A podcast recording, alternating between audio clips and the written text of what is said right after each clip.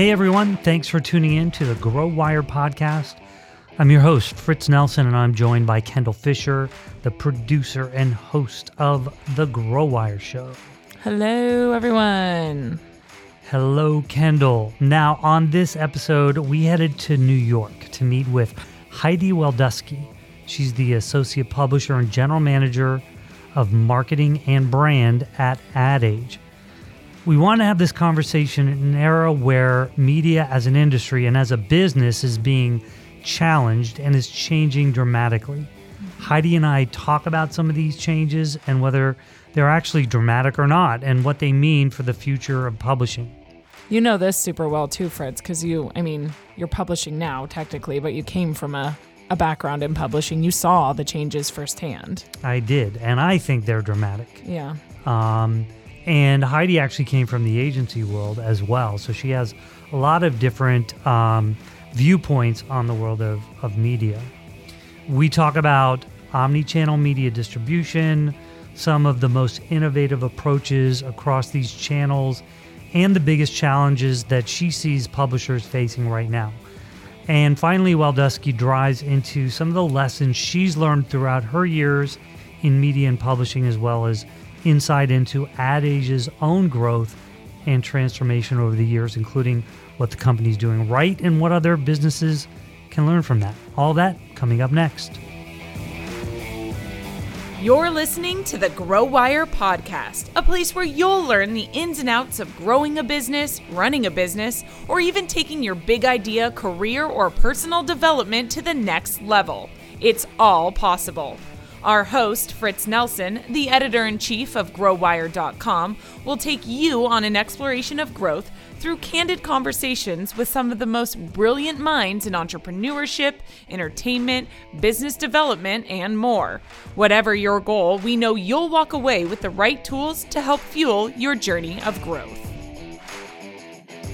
Before we get into this episode with Heidi Waldusky from Ad Age, we want to thank our sponsors over at Blue Mics. Everyone has a story to tell, and if you're a storyteller, you probably know Blue Mics for their iconic Yeti microphone, which has helped millions of people find and amplify their voices. If you're thinking about creating your own podcast, recording voiceovers, gaming, reading audiobooks, or whatever you think you might want to do with your voice, then you need to check out Blue's new Yeticaster, the complete mic and boom arm system ready to connect to your laptop, bringing the ultimate broadcast studio setup to your home or office. That's what we use here at the Grow Wire Santa Monica studios, and we really do enjoy recording with them. To get your hands on one of these setups, visit bluedesigns.com and use code podcast at checkout for a special price. We also want to make sure you head over to our website, growwire.com. That is G R O W W I R E dot com. Did I spell that right? You spelled that right. Thank you. For more stories, tips, tools, and insights on the current state of media, publishing, and advertising, among other topics. For example, we recently wrote an article with eight steps to improve your content strategy, thanks to the Motley Fool's SEO lead. We even have a crash course on social media for executives and a podcast discussing the future of performance marketing. That's ready for your consumption right now on growwire.com. If you had to describe the state of publishing, both as an observer running Ad Age, but also as running a publication, how would you describe it? So I know the practical answer to that question is, you know, publishing is under an extraordinary amount of pressure. We talk a lot and we cover a lot within the pages of Ad Age of, you know, shrinking publications, layoffs, different things like that. Like there's no shortage of dire news about the industry.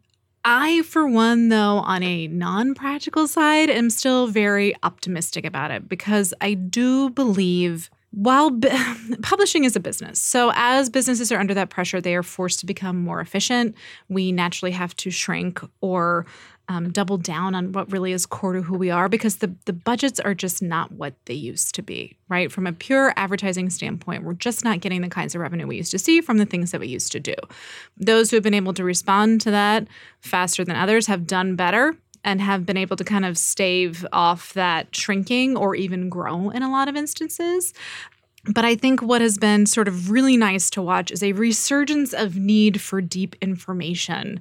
I think audiences still love to read. They want to know things, they want to be informed. And so I think a lot of what we've seen in the industry and I've been um, heartened by is I still want to know what's going on and I want to be able to trust the people who are giving it to me.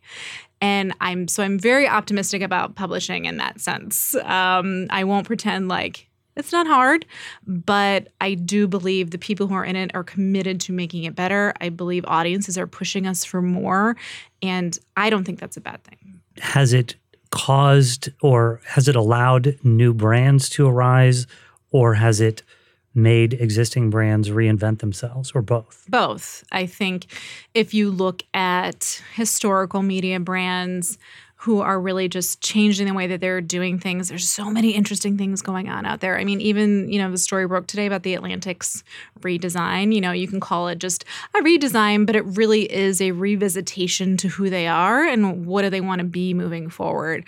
I think it's also pave the way for new media brands to come up. So even if you look at something like Cheddar, which was acquired by um, Altice, I believe, earlier this year or last year, who's a pure like digital news outlet. You know, they were even sort of on those gas station TVs. And again, it really is what is the, what is there's there's a hole for information here, and I'm going to fill it.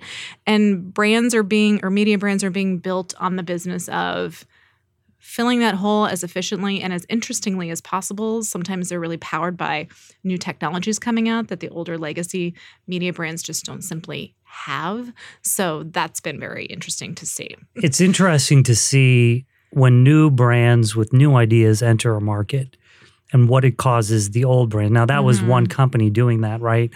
Um, but I, you know, I've run media brands before myself, and I remember, you know, when when we were still printing magazines and running advertising mm-hmm. as our only revenue stream. And then these kind of upstarts came in and started going down the lead generation model. And we're like what is that? And it yeah. and it makes you question how you're doing things. And and that can be both good and bad right? Because if you have done something for 40 or 50 years a particular way how do you reinvent yourself without you know, throwing everybody out and bringing all the new people in with the new ideas or just following and chasing all the new ideas? I think chasing new ideas is a very interesting and exciting prospect to write. Like oh my gosh they're doing this thing over there you guys. It's totally working. Let's all go do it. And i think from an industry perspective in the last 5 or 10 years anytime somebody did something and we had any semblance that it was working like all the media brands kind of rushed to do it. They were like, paywall, what's this paywall business? Let's all do the paywall. Or, oh, you're doing more video and you're making money off video. Like, oh my gosh, let's all pivot to video. And I think that now what we've seen in the last couple of years alone is like, it's less about these broad industry pivots and more about diversification of revenue that's right for you. So I'm very I hate to say the word. I'm very pleased. I'm very pleased to see that happen. It's exciting actually to see that happen because it, I think it emboldens people to develop revenue streams on streams of their very own. So, for example, um, New York Mag launched The Strategist, an, which is an entire separate, you know, wonderful revenue stream for them. Obviously, they just merged with Vox, but um, that allows them to build. Does that mean every publisher should build, you know, shopping and affiliate capabilities into their content? No. So, you know, it's not right for everybody. Or, you know, Cosmo launched a perfume, or they've gotten to know their audience better than ever. You know, when you talk to Jessica Pels, the editor in chief, she is a data nerd when it comes to like who is she reaching you know does that mean you know every media brand should get into the business of perfumes and you know other things no um, you know, things like Nat Geo has done where they've opened, um, they have a foundation. Um, they're really doubling down on the work that they're doing. So I think it's been really nice to see everybody kind of taking a collective step back almost in a way and understanding these pivots aren't necessarily right for the industry as a whole. And I think some people got burned by that. I think, especially in the pivot to video, where people just started building studios and then you can't necessarily support that. So it's been nice to see people walking away a little bit from these larger industry wide trends and being like, okay, but what's right for me and my brand and my publication? When do you think that started to happen? Because I mean, for years it was, we're going to pivot to video. I, I, can't tell you how many times I heard that. And to me, it was always yeah. like, that means you're in trouble, right? Because right. if you really thought through it, and we all know how much it costs to really do video, a lot right? Of cash, a lot of cash. Yeah, yeah, and you know, if you're not, if you don't have the appetite for a three to five year return on that investment, mm-hmm. then you shouldn't be doing it. So when everybody started saying that, now you're saying that people are being are carefully considering who they are and which thing is which mm-hmm. of these let's not call them pivots anymore. These are when they stop being pivots they they become strategic moves. Right. Right? So when did when do you think that started? I mean i I probably personally have noticed in the last couple of years. I'm sure there are people listening to this being like, in 1992, we saw the we were doing the web in '92, and I would love, you know, please, you know, feel free to share that. I think uh, we've just seen in the last, uh, me personally, in the last couple of years, just as news comes out, it's just a nuance I have seen. I don't know if it's you know, something that we readily talk about, like, oh, we've all decided to stop doing this and doing this. I think it's just, oh, we found a little piece of success over here and it's working for our business. So we're just going to go keep doing that. I think media organizations are built in the built on the foundation of like you got to be nimble you can't you know today is today but tomorrow is tomorrow and you have to move forward and i think intrinsically we started to understand if we if we take the time and then we have to go build something it inherently slows down who we are as an organization. So let's try something. Let's see if it works. Let's keep doing it. Let's keep investing in it and let's keep going. So i would say for me just noticing really over the last couple of years um, people really just doubling down on what's working which seems very simple right? It seems pretty obvious but um, i think when an industry is under so much pressure it's not necessarily sometimes you think you have to do the bigger, splashier thing. Um, so it's been nice to see uh, organizations succeed on that level. I want to stay on this theme of revenue streams just because it is such a hot topic and I think one that everyone's trying to figure out. It still kind of comes back to the basics advertising and subscriptions, mm-hmm. right? I mean, even if you're doing video, it's advertising mm-hmm. on that video. If you're doing podcasts, it's advertising on those podcasts you mentioned paywalls, subscription models. I think what didn't the Wall Street Journal just take down their their paywall or their registration gate? Maybe they did. I think paywalls worked, you know, even for Ad Age when you when you put up the paywall, um, because nobody was hitting it. It it lived. It existed. Um, and we discovered a few years back. We're like, oh, no one really ever hits it, right? So we have a very information hungry audience, and I think we had the paywall set at like, I don't know, like seven articles a month or something like that. Um, but a very small percentage of the audience was hitting that paywall. So you know, in an effort to kind of convert those people to subscriptions, we upped the paywall. I think it was like you could get like two stories, right? Like we really we made it like, all right, we're it's going up, and like that's what I do. And it did an excellent job at converting all of those people in the wings who ultimately knew that Ad Age was worth paying for. It's a, it's a business tool. It's it's there to help you do your job better. You know, we are um, very we take our jobs very earnestly as an industry leader. So we we we, we mean business when we cover the industry. So it converted all of those people sort of in the wings that were meant to be converted, or it wasn't that hard of a sell, right? But as you convert all those people over, then you got to keep widening the funnel to make sure that's all built up. So you have these bold, you know, groups of people waiting in the wings to be converted. That's not necessarily always the case. That's the harder part is okay, well, now how do I refill this funnel to get people to convert to subscriptions? Because like one or two stories maybe probably is enough to do it perhaps the Wall Street Journal realized like I we've converted everybody. We're going to convert. Right. how do we like reopen this and get them addicted to what we're doing and what we're delivering? Um, because it's not you know it's not cheap. You know you you're subscribing to so many different things now um, even your streaming services you know you're going to go and you're going to look at your bill and you're going to be like wow i'm paying $1000 a month um, for a variety of subscriptions so i think you've got to get people addicted to you in some way that makes you indispensable um, so maybe that's what they were thinking of. Which American company started with a guy in a garage, was featured on Shark Tank, and now has over 1 million customers? Hint, they're reducing crime in neighborhoods everywhere. Here's Ring Video Doorbell founder Jamie Siminoff with his secret to success. It's true. In just a few years, we've had huge growth. We've hired hundreds of people, expanded our warehouse, and we're shipping millions of units a year, all while making sure our customers are happy. I've had lots of things to worry about, but I never worry about our finance and accounting because we use NetSuite from Oracle. From the beginning, NetSuite let me see what's going on with my business in real time, from revenues to expenses, customers and orders, even HR. I run my business from a dashboard right on my phone. NetSuite has been my business management system from 10 to a team of over 1,000, and NetSuite will be my choice as we continue to innovate and grow. Go to netsuite.com slash ring to see how Jamie scaled his business. You'll also get our free guide titled Overcoming Your Five Obstacles to Growth. That's netsuite.com slash ring for your free guide and the story of a great American company. netsuite.com slash ring.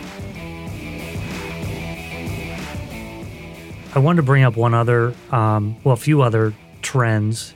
Maybe they're pivots. So the newsletter business, you know, and there's, you know, one like I love the Morning Brew, mm-hmm. uh, the the Skimm. Mm-hmm. There's there's all these that are starting life as newsletters, mm-hmm.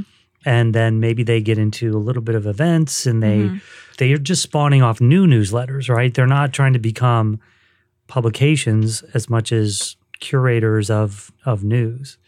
What do you think of that business, and what are you seeing there? And they are they making are companies like that making money? I think that they are. I think it's easy for brands to partner with them. Um, as a consumer, I love it. As a, just as a subscriber, I'm like, this is so great. They're really breaking it down for me.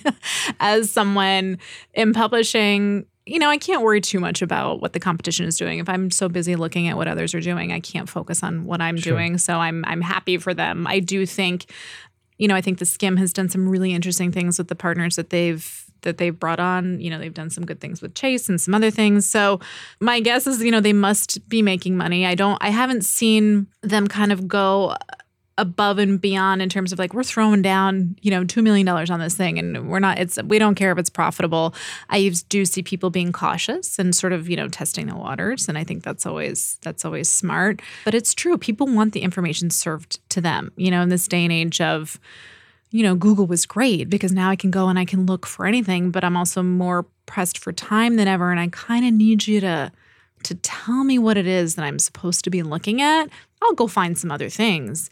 But you got to kind of serve it up for me. And I think email and newsletters and the inbox has become a very important tool for people. Um, it gets very cluttered, which is challenging. I mean, I know even myself personally, I I open up my inbox and I delete, you know, 90% of what's in there, but that doesn't mean I won't go another day and check it. I think speaking of newsletters, you know, we've been looking at our own newsletter strategy. And so we were looking at what some other publishers were doing. So we're looking at the Wall Street Journal and the New York Times, and you can subscribe to, I think it's 55 individual newsletters from the Wall Street Journal Wow. and 61 from the Times. So we're looking at that. We were kind of like, um, so like the 11 we have, we could probably, you know, add a couple more. Um, but I think it just goes to show you these specialty communications um, are really what people are are seeking and they want. Yeah, and I mean, I think for me, what's appealing to me about that model is it it kind of goes back to journalism. I mean, I, I've done it. uh, You know, create a newsletter based on what we've already written. It's just a curated regurgitation of what we've written. They're writing these from scratch. Yes. You know, with no other purpose in mind. They're curating other sources, but they're also adding their own content to it, and they have staffs of people to do it Oh, sure. and they are also branching out into other areas and you can if i'm not into retail i don't have to read their retail one if i'm not into finance i don't have to read their finance one and, and so on but it's interesting to me and i wonder what the future holds for it do you just keep stamping these out do you just keep t- building your base now what Yeah, I, I can't imagine there won't be some sort of blowback. You know, it's kind of like the direct mail of the day, right? Like mail was fantastic, and then we all then it was like, ooh, junk mail. You know, and then there was okay, we don't want to do mail, and now thanks to all these D2C brands, it's having a huge resurgence. Like, nah, direct mail. so you know, it's these ebb and flow of of how do we really reach people. I think newsletters are having a moment. Um, will it last forever? I doubt it. There'll there'll be some sort of, of blowback as well, but at the same time, it's a great way to exercise your curatorial voice. What do we think is important? What is the purpose of each newsletter?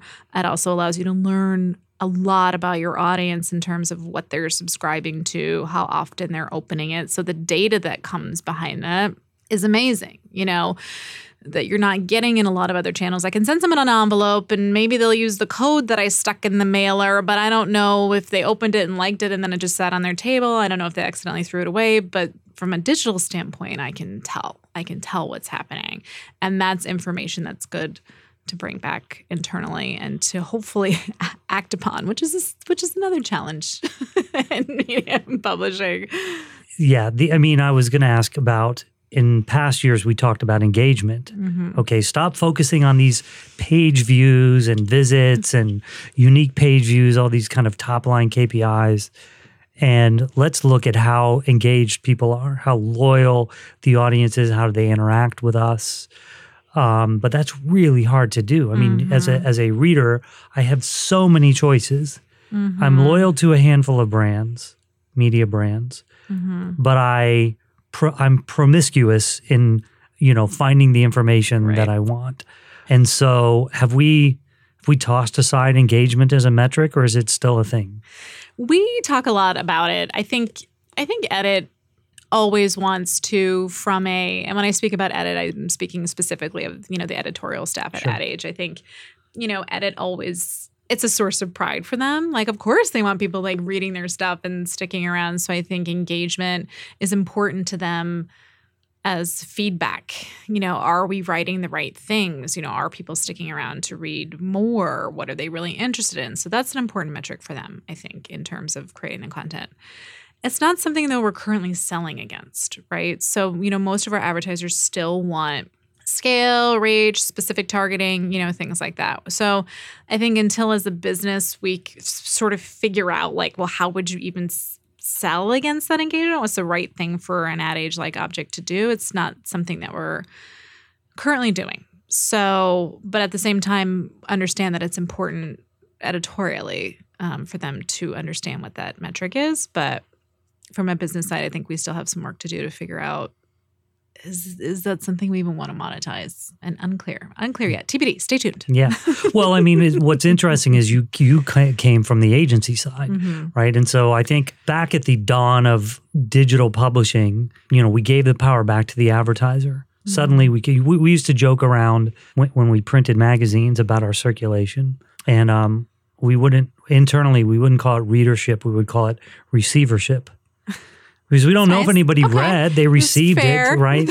Um, You're like, we want to be specific. Uh-huh. but um, you know, when when we started publishing on the web, they had metrics that they could ask us for and demand before they advertised, and that gave the power to the advertiser, and that drove CPMS down, Mm-hmm. um, and caused all sorts of brands to start life with the notion of all we need to do is get eyeballs, no matter the cost right. right and and as a journalist that was um those were sad days you know Mm-hmm. because every boss that came in wanted to just drive up those eyeballs because that was what was driving CPMs and meanwhile CPMs were going down down down it was a commodity then we had programmatic advertising which drove it down even more Mm-hmm. where are we with all of that today I think a lot of media brands obviously are working at scale, uh, but I would say it's actually shifted a little bit as well as they figure out for the paywall model. It's like it's hard to scale a paywall. It just it just is. You know, I think the Times has had incredible success, and I am like super jealous of what they're doing. They are just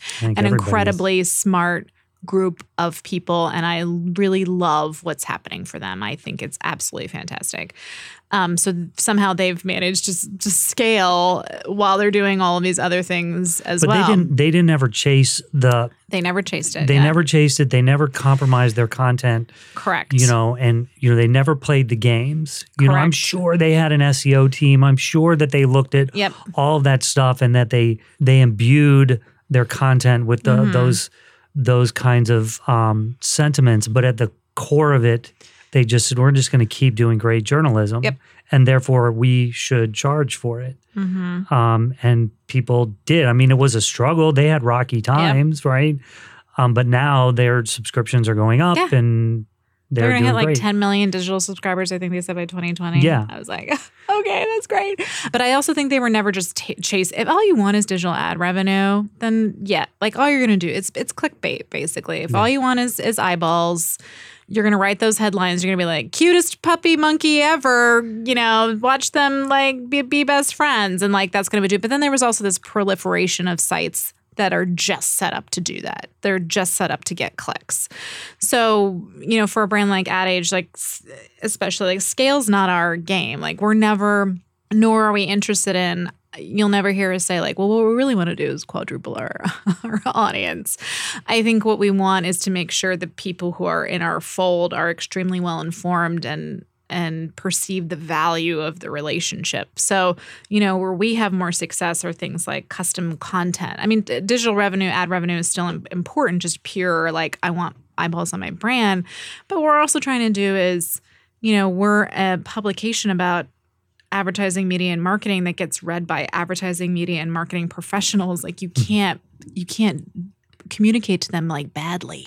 Right, you can't right. be like You can't trick you know you got you can't trick their game. You got to be like here's this horrible photo and this weird headline and not some you know content that may or may not be engaging you know we're really trying to partner with people to help them understand like it's very meta. Like you are the audience and the advertiser at the same time. You know, what would you find helpful to you? So I think that's where we find more success. I think I've seen certainly some people going the more clickbaity route, but you know, we're we're the same. Like we're not here to be like so and so just launched the cutest campaign ever. You know, we're here to dissect and to offer a point of view and to remind you, you know, Ad Age is watching you.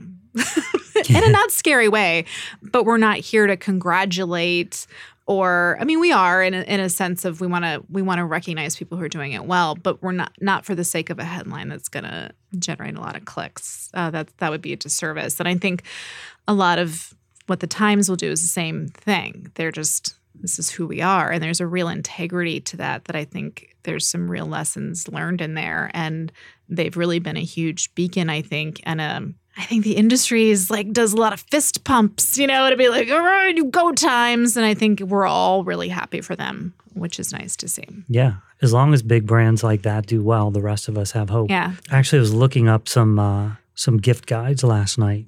So I it's was looking hard to shop, guys. Yes. So I was looking at one on a, I will not name them, but I will say it was a Condé Nast publication. Mm-hmm.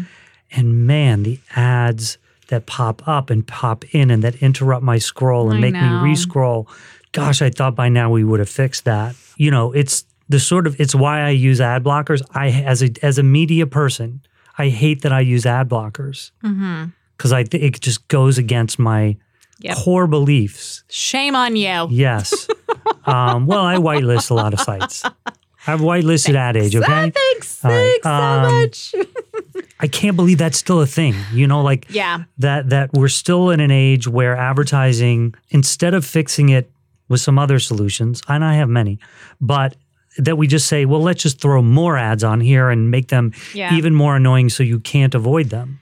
I bet that part of that is because the Conde used to sell it, or Conde sells at scale, right? Like Conde sells it, like yeah, we got a lot of eyeballs, and as publications suffer and lose audience and lose whatever, you still have to deliver the impressions. So it's like, how can you? if we wedge an ad in here, I bet they don't like it either. Um, and so I think it's it's a crossroads of like, well, how do we how do we find solutions? Um, you know, and I, we have the conversation all the time. Like, well, we don't want to put another ad in there. Like, okay, so what else? What else can we do? Because it's ultimately not a good user experience. So Yeah, I like to compare it to how my dad used to give me haircuts. He doesn't listen, so I can say this. Um, you know, he would cut and he would realize that he'd gone too far on one side, so he'd cut the other, realize he'd gone too far on that side, and then go back to, and all of a sudden there was no hair left. And it's sort of like, well, CPMs are down, so we need to add an, a new space for ads yeah, and then those costs are are down or that revenue's down. So we had another. Yeah, I'd love to see the bounce rates, right? Like Yeah. you're like you're like, what's so uh, what's uh, how's everybody sticking around?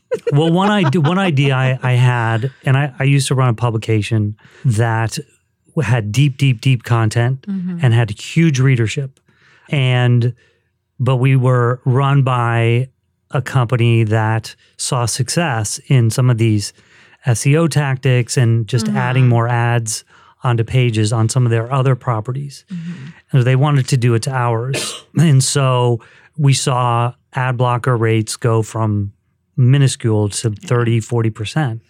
So I said, well, what if we have such a loyal audience and we had a huge community as part of that audience? I said, what amount of money would we have to charge for an ad free experience? Mm-hmm. And I said, what if we charged $5 and somebody on the ad team did the math and we would have actually made money Mm-hmm. by turning off, if everybody was willing to pay a dollar a month, we would have made a killing mm-hmm. right? And turned off ads for those people. We had the technology. So it's baffling to me why, for high value content, I can see it for low value content, but for high value content, why people wouldn't go to extra lengths to provide ad free experiences. That's such a good question. I think actually we're learning a lot from the streaming services. I think um, that's been sort of really fertile ground to look and see what the Netflixes of the world and the Hulus of the world are doing. I think publishing and has a lot to learn from them. You know, I think it, you know, Hulu's upfront um, this year, a lot of what they were talking about was, you know, the ad experience for advertisers and, you know, how you can create something a little different. They've been very good at inventing new ways for advertisers to still be part of the experience, but to like not annoy the crap out of the people watching their content. Because for them, like they're built out of this thing of like, if you know this is a subscription service and it's 9.99 and people are going to turn it off and they're going to go watch something else and i think there's a greater sense of i think they get that sense of urgency more probably because they're built on top they're built in a, in a newer time whereas legacy publishers are like us. And i think it's just it's hard to change those models you know if the technology's in place great. But if it's not, how do you prioritize that over anything else? Like, well, I'm trying to get a faster load time for my mobile site. You know, how how do you prioritize that over anything else when you're also just trying to focus on the reader? So I think OTT is an interesting space to watch um, and borrow from. Likely for those ad experiences.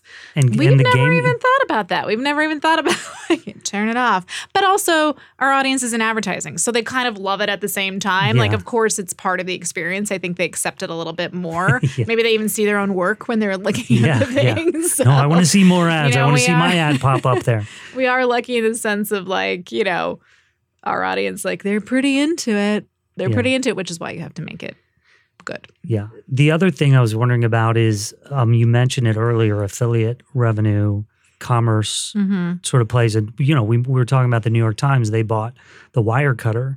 Mm-hmm. And I don't know if this is true, but somebody who was in a position to know told me that there was a time before the New York Times bought them that 100% of their revenue came from affiliate links, really? Dang. which would be pretty amazing. That is amazing. Yeah. So no advertising.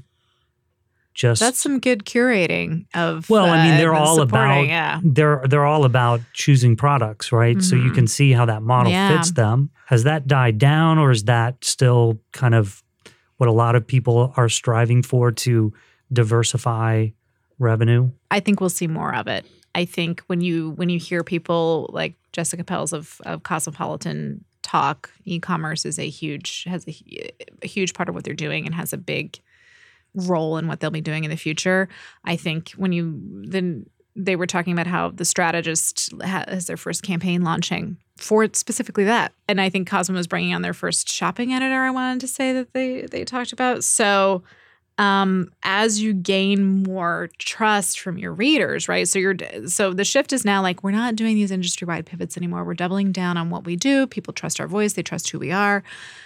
As you're doubling down on that, you start to realize, as I'm doubling down on this, people really believe the things that I say, right?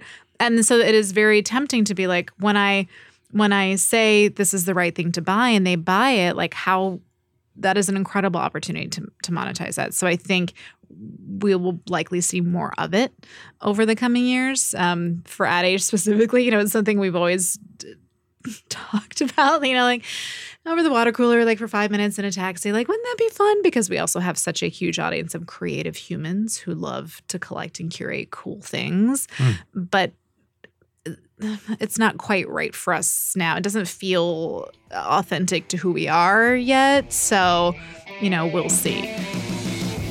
Hey, Fritz, sorry to interrupt this podcast episode, but we have a word from one of your favorite sponsors, Hint.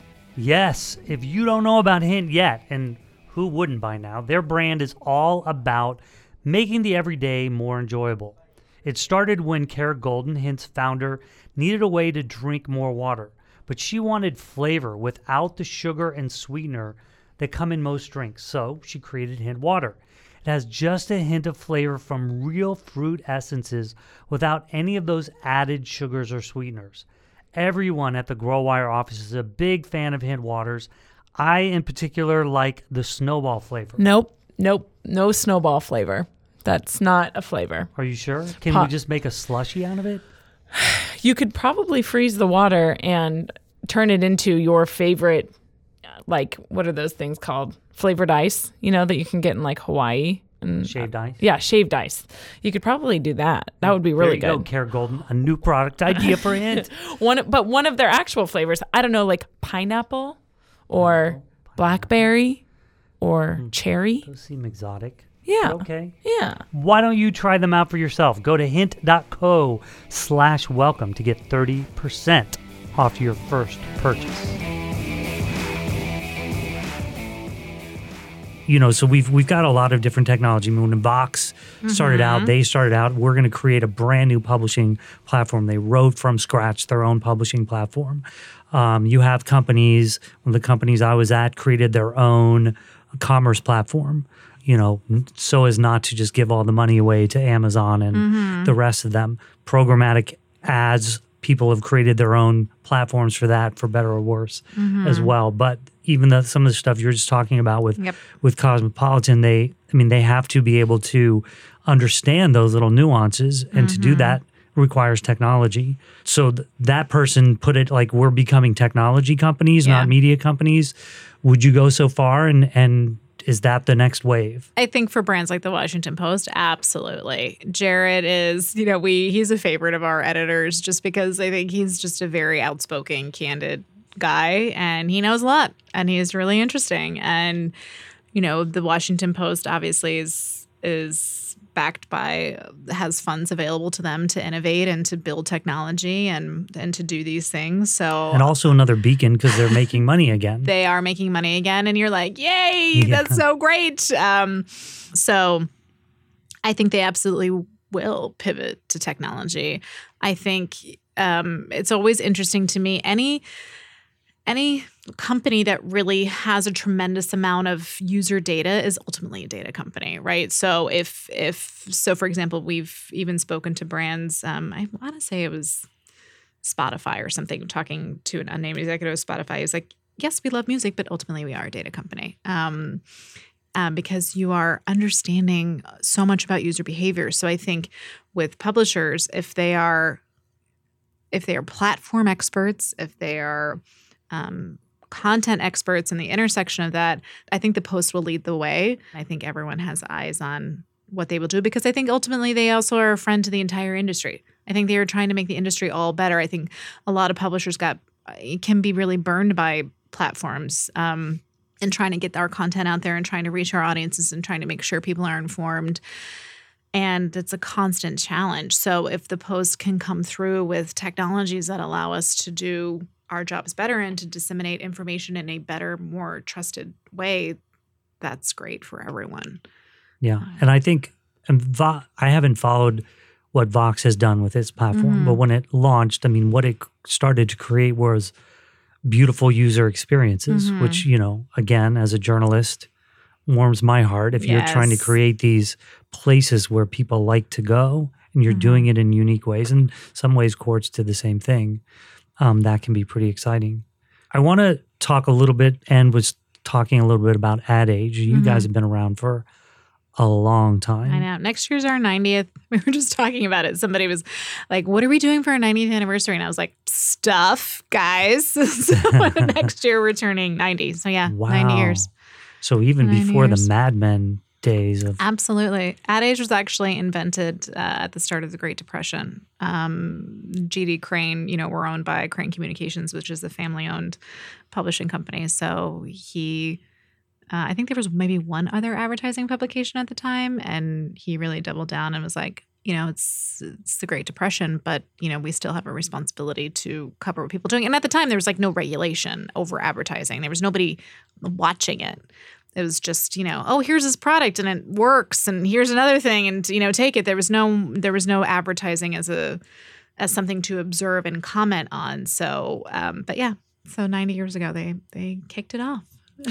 And you've and you've been here for three years. Three years, But as an advertising person, you've watched it for many years. I yes. Yes correct. What do you what would you say are some of the bellwether changes in the past at least five years, ten years, or while you've been here? for advertising specifically Well, for for Ad Age as a as a publication. For Ad Age as a publication, we are constantly just trying to reinvent ourselves in terms of so there's there's two things always at play. Number one, we are a 90 year old media brand and there's a huge legacy behind that and we take our role in the industry very very seriously. One of the things i think i was surprised most about when i joined ad was like everyone here is just so earnest which i love because you know you want to work with good people at the end of the day and you want to work with people who take their job seriously and um, you know but are lighthearted as well. So that was really important to me. I was like, man, these these people don't mess around. Like they're they're really serious about what what they do. But at the same time, you can't just be like, I'm a dinosaur.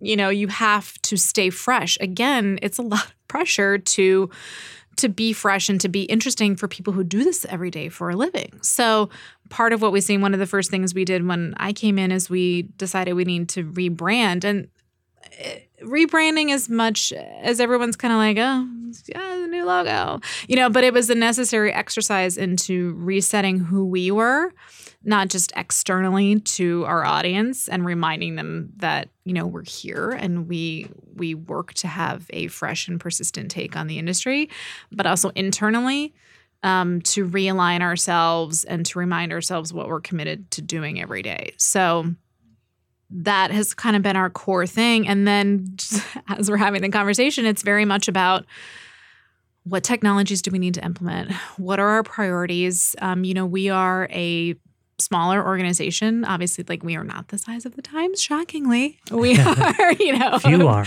of you know 50 person 60 person organization um, so when we have to decide very carefully where our investments go um, and you know just stay committed to that. So it's been these constant conversations of you know our audience data our technology platforms you know what do we see in those um, but also staying committed to delivering what we do best and you know making sure our editorial team is empowered as much as we can empower them every single day to go out there and do what they do. Um, so it's it's less about like what do we do with this website? More about like it's data. Honestly it's a data conversation and a very short answer. And i'm sure you see that too. There's just a proliferation of a need for data and a need to capitalize on that data and a need to monetize that data and a need to get more of that data. Um, and we're constantly working towards solutions to make that a reality for us um, but to make sure we're doing it smartly um, there's i mean we get you know i'm sure you do the same as like 50 emails every day from vendors being like can i come talk to you about how to optimize your email program Sure. and you're like oh, okay um, and it's hard to wade through all of that and figure out what the right solution for your business is I'm curious too about your social media strategy. I was listening to Mhm. a podcast where the editor in chief of, I think it was Eater, came on Mhm. and was talking about what I loved about it was they were ta- she was talking about um, social media as a platform unto itself. Mhm. And as somebody who's been in media for a long time and has had to learn social media, I mean, I was there at the beginning, but you know, I always thought of it as an amplification platform, as Mhm. rather than more eyeballs on my content. Mhm. And she was talking about it as if we're going to launch new things on social media, which I thought was really interesting. And maybe maybe I'm in the dark ages and that's what everybody's doing, but I don't I don't see it. How how have you guys really approached social media? Um, I'd say we were probably like a little bit closer to where you're at, you know, up until like a year or so ago, where, you know, social media was very much an amplification tool. Exactly what you're saying. Like, we're writing amazing stuff, you know, let's put it on social media. And also understanding our audience, um, you know, uses social media as a newsfeed. So, you know, they're scrolling through and, you know, you're doing your thing. And so, how can you just make sure you're, you're part of that experience? Um, you know, maybe they're checking five sites a day or they've decided to follow X people. And so, how can you make sure you're showing up in that experience? Um, now we're finding as we're learning about our audience and the different ways that they grow. So, for example, like LinkedIn is our by far our fastest growing social media channel. It is insane to me how many new followers we have on LinkedIn every month.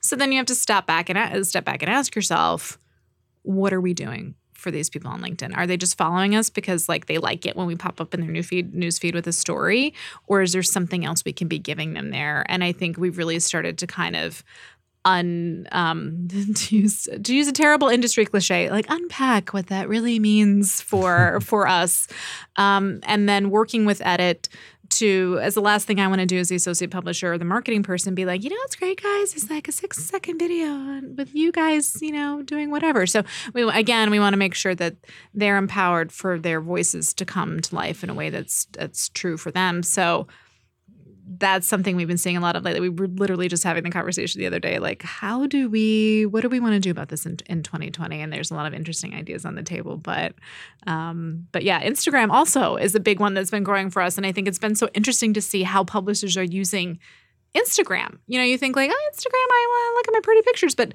people are consistently using it to read and to digest, and it's not just a shopping platform and um, a blogger platform. It's it's a real tool for publishers. I mean, to there's get their content there's so there. much fun stuff. Like the, there's that whole Trader Joe's thing that's going on now. The Trader Joe's influencer Mm. I thing, Trader Joe. Like Um, who doesn't love Trader right? Joe's? But but they're like they've started. I don't know. Maybe somebody started it, and maybe they started it. But like there's it. It's bec- Instagram is becoming a place where you can launch these yeah, fun things, and sometimes they fizzle out, and sometimes I they go forever. you, they got me. Instagram has got me. Like I buy more stuff off of Instagram Hmm. than like. eh, I don't know what they're doing. I don't know what is doing, but I'm like, yeah, I would totally buy that. Thank you. I mean, they've made so much money off me personally, um, because I think what they do, what advertising has been missing a little bit, which I think is the trouble we got into with the digital game we all played about like t- banners, targeting, more banners, retargeting, and you're like, I yes, I did look at that rug and I decided I hated it, so I didn't buy it. So I don't know why you're showing it to me again on Facebook. But what Instagram has done a really great job of is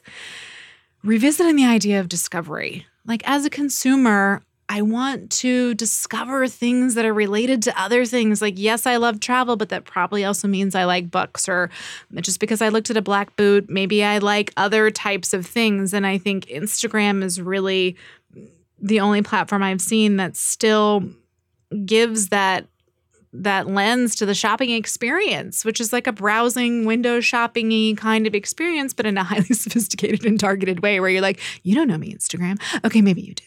and yes, fine, I'll I'll buy it again. Click, click, Um, click, yeah. But I think they've done excellent work in making sure that you still feel like you have some power over the shopping experience and you're not just being advertised to. Um, that's been, I like that part about it a lot. Last question. Mm-hmm. I am a 22 year old coming out of college as a journalism major or English major. I want to become a journalist. Um, or I'm a 25 year old living at home with mom and dad, and I'm ready now to go out in the world. And I have decided I want to be in media. What What do you tell me? I think media is a very interesting space. I think here's what I love about media, and here's what I love specifically about journalists. If if people want to go be a journalist, so I never before I joined Ad Age, I just was not familiar with the publishing world. I mean, I got here in the first six months. I was like, what is everyone talking about? you're saying words and I don't know what they mean. Um, so publishing was really hard for me to wrap my arms around and i had never worked around journalists for sure before. You know i worked around creative people obviously. I was a copywriter. I mean i was like i write words too guys. We're like the same. But there's something about which they would look at me with their you know journalist poker faces and be like we will allow you to stay here for one more moment and then you must walk away. I'm just kidding. They're all very lovely. But journalists to me it is such a privilege to be able to watch them do their job every day because they do it with such integrity and it is so uplifting to see that and so inspiring to see that. Like they do not waver, they do not, they are committed to telling the story that they want to tell.